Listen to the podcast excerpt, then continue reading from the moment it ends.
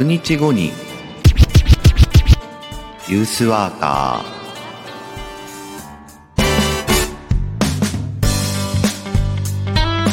おはようございます。1月22日日曜日朝7時名古屋からお届けしています。ユースワーカー社会教育士の白川陽一白さんです。若者の成長や社会参画福祉働くことなどの日常生活全般に関わりながら居場所づくりや地域づくりなどをしたり若者のコミュニティや意思決定を支え彼らが社会の一員になっていく手助けをする仕事をしたりしています。はい、えー、地域内エコシステムを築き持続可能な居場所を作る、えー、今日で最終回になりますが、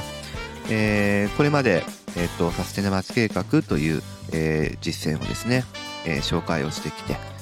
で時代時代によってフェーズがあったんですよっていう話を、えー、今日まで昨日までかえしてきましたね第3フェーズまでっていう話です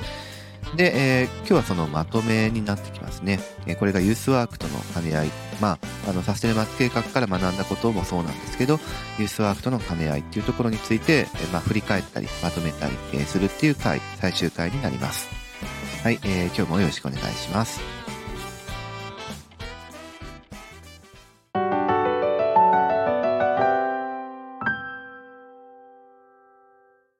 えっと、まあ、進化する実行委員会っていうのを基盤にして、えー、ここまでやってきたサステナマーチ計画、5年間やってきてるわけですね。あの、自分の実践の中でも一番長い、えー、実践になってきていて、えー、まあ、その最新の今っていうことについては、あの、まあ、ちょっとどういうふうにしていこうかと。あの、僕自身が、えー、次の、えこう、再来月の3月で、えっ、と、今、の現場ではなくなってしまうので、え実行委員会のあり方とかやり方っていうのもどういうふうにしていこうかなっていう話を今まさにしている最中ですし、えそれはまたこのラジオでもえ報告することにもなるのかなというふうに思うんですけども、まあ、この5年間の中でいろいろ学んだことも多くてですね、えー、これは何かこういろんなえー、組織とかいろんな主体と一緒に何か物事をしていこうと、えー、するときに、えー、結構役に立つ知見も詰め込まれてるなというふうに思っていて、えー、そのこう知見も共有しながらユースワークとの話と今日は、えっ、と、つなげていこうかなというふうに思うんですけど、えー、まずですね、いくつかあるんですけど、こう、まあ、ユースワークに限らず、組織開発的な観点からもそうなんですけど、いろんな主体と、こう、一つの物事に向かって何かやるっっていう時に大事な視点っていうのが、えー、二つあるっていうふうに、えー、思っています。えー、二つ紹介しますが、まず1つはね、その、まあ、マルチステークホルダープロセスと、えー、言ったりするんですが、あのー、まあ、あれですね、こう、SDGs っていうその考え方を進めていこうとするときとかも、あの、すごい使える考え方というか大事な考え方、えー、になってくると思うんですけど、まあ、マルチステークホルダープロセスっていうのが、えー、まずあります。これ何かっていうと、その、まあ、マルチステークホルダー、いろんな立場のステークホルダー、利害関係者と、え、何か一緒にやっていこうとするときの基本的な考え方っていうのが、このマルチステークホルダープロセスっていうんですね。まあ、略して、えー、我々 M MSP って言ったりしますけど、あの、例えば、えっ、と、サステナ町計画だと、こう、5つぐらいの団体とかが、まあ、団体機関が一緒に何か、えー、この地域のためにやっていこうっていうふうにして集まったわけですね。っていう時に、その、私たち意識を作るっていう、その考え方がとても大事なんですよ。えっ、ー、と、何回か前の回でも言ったかもしれないですけど、まあ、要は特定の団体とかの、えー、こうしなきゃとか、えー、こういうことをしようみたいなものに付き添って、え、他の団体組織みたいなものがついていこうみたいな、え、関係でいるとですね、あの、どっかの団体が引っ張り上げて他の人が引っ張られるっていう、そういう、え、関係。まあだから、だ、どこかが旗を上げてする。で、他のところが、えー、それをこう受け負うみたいな、そういう関係になっちゃうんですね。だから、これは、あの、一緒にやってることにはならないというふうに思っています。えー、まあ、よくあるのがですね、えー、っと、特定の団体が、特定の団体組織が、これ一般化していますけど、あの、そういうことがうちで、うちの実行委員会で起こったっていうことではなくてですね、一般化して言うんですけど、え、特定の団体組織が、えー、例えばこの地域はね、えー、こういうことが必要で、でこういうことが必要で、えー、っと、うちの団体はそれをするっていうことがすごく必要で、で、それは他の皆さんとの協力がえー、必要なので、だから皆さんも一緒にこれをやってほしいっていうふうになる場合ですね。何でもいいですよ。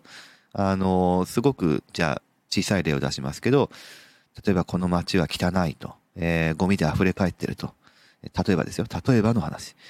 で、ゴミ拾いをすることが必要だと思ってると。うん。そして私のところは、えー、何でしょう。えこの街をきれいにするっていうミッションを請け負った団体であると。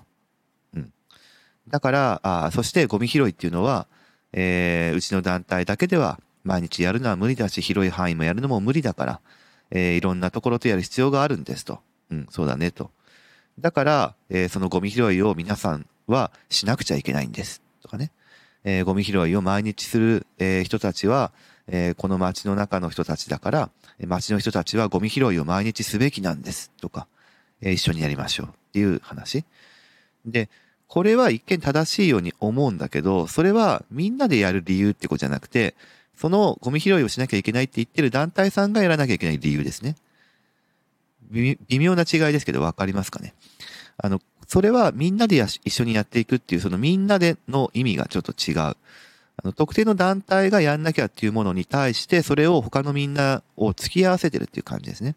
で、これが悪いってわけじゃなくて、みんなで一緒にやっていくという関係が、あの、どこかがや、どこかがやろうというふうにやらせて、他がやらせる、やられる関係っていうものだと、続いていかないんですよ。だって、他の団体はそれをやるっていうことを、えー、っと、まあ、必要だというふうに思うとは思うんですけど、えー、なんていうかな、それは、言い出しっぺのそこの団体さんがまさに必要だと思ってるってことなので、そこの団体さんだけが基本的に、えー、熱量が高いっていう話なので、そこの団体さんが、えー、頑張って他の人たちを巻き込むっていう。で、巻き込む関係になって、えー、共感する人がいれば、まあ、その共感する人たちでやるっていう、ただそれだけの話なんですね。じゃなくって、あの、特定の団体さんの、つまりそれ利害に引っ張られるっていうことじゃなくて、みんなで前進していくために、私たち意識っていうのを作るのが大事なんだっていうことですね。で、そのためにどうすればいいかっていうと、やっぱりみんなで、えー、みんなが一緒に、えー、前進していくための目的を作るっていうことですね。まあ、目的を作るっていうことを言ってもいいし、みんなが大事だなと思う価値観を寄せ集めて、えー、その目的が生成されるっていうふうなことでもいいと思うんですけど、まあ、とにかく全員が、えー、同じ、こう、目的を共有するっていうことですね。これがとっても大事だと思っています。あの、さっきのゴミ拾いの例でいくと、えー、それぞれの特定の、こう、団体組織さんは、同じぐらいの熱量でその目的を達成しようっていう気にはあんまならないわけですよね。じゃなくって、みんなが、あの、角度は違ってもいいんだけども、その目的だったらうちの団体組織はまさに、えー、貢献したいなというふうに思えると。えー、いうものを、えー、それぞれの団体さんがそれぞれの団体さんなりに思えるってことが大事。つまり今まで、えー、それぞれの団体さんで、えー、掲げたものを、えー、ではないものが新しく生まれる可能性がありますね。みん、だってそこにいるみんなが病、あの、同様に、えー、反応する発火ポイントは違うかもしれないけど、え同様に、それは、えうちの団体組織は、えやった方がいいと思うことだということで、一段上に抽象化するって話なんで、その、えー、一段上に抽象化する目的っていうものをみんなで作っていって、見出していって、えー、だったらこれは私たち団体組織も、えー、やる必要があるねと。そしてそれはみんなでやるっていうことも必要だねと、みんなが思えるので、だから私たち意識っていうのがそこで作られていくってことですね。で、こういう意識になるためには、それぞれの団体組織とか、えー、それをこう担おうとしている担当者の人たちがどういう思いでとか、どういう価値観でっていうものを、しっかり対話しないと出てこないですね。うちはこういうふうな、えー、ミッションとかを掲げているような団体なんで、だけだったら、なんかこう機械的ですね。えー、なので、やっぱりそれは、こう、その人がやろうと思ってるっていうことにつながっていかないので、えー、この、え、我々、我々は何をしていこうかっていう話につながっていかないので、やっぱり、あの、多分にですね、その自分の価値観とか、そういうものを、えっ、ー、と、場に出して、でそれをしっかり対話して、えー、共通事項だったら共通事項を見つけていくとか、あ、であればこういうふうなことは私たちしたいんではないかというふうに新しく見出していくとかっていう、そういう話し合いの場がまず必要になってくるっていうことですね。これは、あの、マルチステークホルダープロセスっていうんですけども、みんなで一緒にやっていくっていう時の、その一緒にやっていくっていう時の基本的な考え方になっていくと思います。これ非常に大事だと思います。あの、往々にしてこれすり替えられる、あの、あの、実行委員会のメンバーはそう思ってなくても、えー、その実行委員会の外側にいる、えー、例えば上司とか、えー、っと、えー、組織のメンバーとかね、が、あの、勘違いするっていうこととかがすごく往々にしてあるんですね。その団体さんが関わる理由っていうのは別々でいいんですよ。A という団体、B という団体、C という団体が関わる理由っていうのは、あの別々でいいんだけど、でも、えそれらの団体さんが集まって何かしていこうっていう時には、それらの団体さんが集まることでしか、えー、成し得ないなというふうなものっていう、その、え、部分でちゃんと繋がってやってるわけなので、そこをちゃんと区別しようっていう話ですね。それがみんなで一緒にやっていくって時のすごく極めて大事なポイントだというふうに思います。えだからちゃんとその話し合いの場、え私たち意識を作る時の話し合いの場っていうのを、あの、しっかり話し合おうという態度も必要だし、まひょっとしたらそれをコーディネートする、えー、コーディネートの力とか、ファシリテーションの力っていうのが必要なのかもしれないですけども、あの、みんなで一緒にやっていく、しかも続いていく関係を、えー、やっていくっていう時には、このマルチステークホルダープロセスっていうのは非常に大事かなというふうに思っています。で、もう一つが、バックキャスティングっていう考え方が大事だなというふうに思っていますね。えっ、ー、と、聞いたことある人もいるかもしれないんですが、あの、まあ、目標とする未来っていうのを描いて、で、それを実現する道筋を、こう、未来から現在へ遡ると、いった考え方がバックキャスティングですね。あの、逆の考え方がフォアキャスティングっていうふうに呼んでいて、えー、どっちかっていうと、フォアキャスティングはですね、現在、現在、今、今っていうものを、こう、初めのポイント、始点として、で、未来を探っていくっていうその態度がフォアキャスティングなんですが、バックキャスティングは逆ですね。で、これこれをしていくのが、えみんなで一緒にやっていくって時に非常に大事ですね。なんでかっていうと、その、フォアキャスティングだとですね、えー、今現状のこう問題とか、現状をこうしなきゃいけないことみたいなものがとても話題に上りやすいんですね。で、それは、それで、あの、現実をしっかり見るっていうことで大事だったりするんですが、そこにこだわりすぎるとですね、あの、今、まさに、えー、難しいな、こういうことができないな、課題だな、えー、こういうふうにしようと思ってたら、できると思ってんだけど、でもそれができてたら苦労しないよ、みたいなね、いうものとかが話題に上りやすいんですよね。で、そうすると、こう、なんていうか、一緒にやっていく気がだんだんなくなっていくっていうか、できない理由っていうのがいっぱい見つかっちゃうんですよね。フォアキャスティングだとね。あの、フォアキャスティングが悪いってことじゃなくて、え、フォアキャスティングを、え、起点にみんなで未来を作っていこうとすると、現状の問題っていうものがいっぱい出てくるわけですよ。それぞれの団体組織からね。そうすると、それをどう解決していけばいいかみたいな話を結構しなくちゃいけないので、じゃないと未来作れないんですかみたいな話なので、あの、結構骨が折れるし、ワクワクしないってとこがある。でも、バックキャスティングであれば、まず、あの、遠くてもいいんだけども、こういう未来像、えー、ここ、今回で言えば、どういう地域にしたいかっていうところをしっかり描いて、で、そのためにっていう発想になっていくんですね。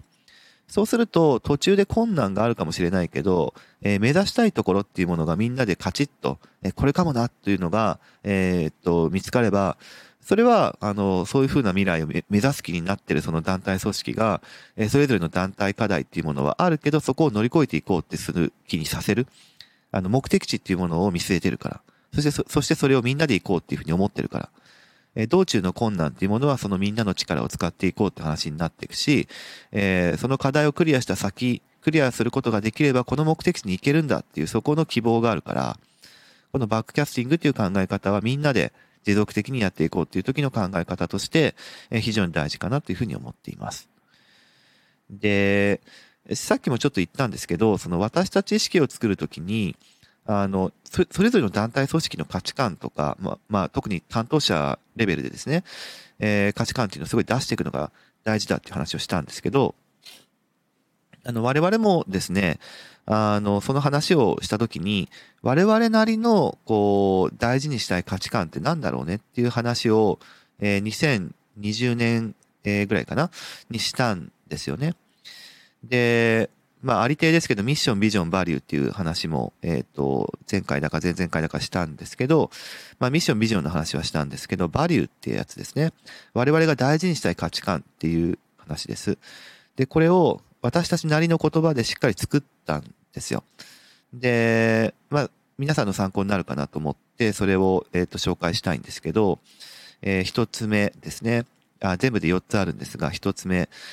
えー、この地域に、まあ、何が必要か、あるいはどんなことが必要かを他人任せにすることなく主体的に考えること。これが私たちがすごく大事にしたい価値観ですね。他人任せじゃなくて自分で、えー、まさに考えたいから考えるっていう、その主体性ですね。えー、的に考えるっていうことですね。あの、これって裏を返せばっていうふうに言っていきますけど、こういう価値観の人たちとかだったら、うん、別のところと一緒にやった方がいいんじゃないですかね、という境界線を引くっていうことにも勝って出ています。つまり、今のバリュー1個目の話でいくと、あの、他人任せにしたいと、え他の人にやってもらいたいと、えいうような価値観を持ってる人だったら、団体組織だったら、えっ、と、それはちょっとうちの実行委員会にはそぐわないかもねっていう話。さっきの MSP、マルチステークホルダープロセスの話にも絡まるんですが、あの、みんなで一緒にやっていく。だから、つまり自分も一緒にやっていくって話なんですけど、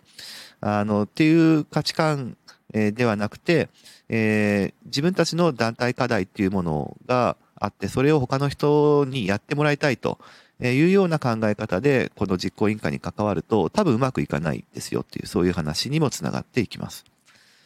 で、二つ目のバリューですが、地域のために自分たちに何ができるかを主体的に考え、それを実行していくことですね。まあ似ていますが、主体的に考えるっていうところはもちろんのことを、それを実際にやっていくっていうことですね。そこにこだわる。そういう価値観をすごく大事にしてるんだという話ですが、まあ裏を返すと、えー、考えるっていうところは一生懸命やるけど、えー、そこで終わって、えー、何か実行していく、地域に埋め込んでいく、地域に、えー、そういうこう関わっていくみたいなところは、まあちょっといいんだよね。そこはあんまり大事じゃないんだよねっていう人たちは、団体たちは、うーん、多分うちの実行委員会でいても、えー、居づらいと思いますよみたいなことですね。あの、その PBL 型の、えーと、事業に、えー、限界を感じたっていう第2フェーズの話がありましたけども、あの、そこはまさにそれですね。一生懸命考えるってことはするんだけども、それが、まあ、発表はいっぱいす、発表は、発表の機会はするけど、それをこう地域の中に実装していこうみたいなところにつながらないみたいなところ、これを問題だって僕は感じてた。つまり実行できてないからね。でもこれでいいんじゃないと。あの、発表する機会があってみんなで一生懸命考えれたからいいんじゃない？みたいになってる、えー、人たちで溢れていたら多分それは、えー、サステナマチ計画の実行委員会じゃないねっていう、そういうとこにもつながっていきます。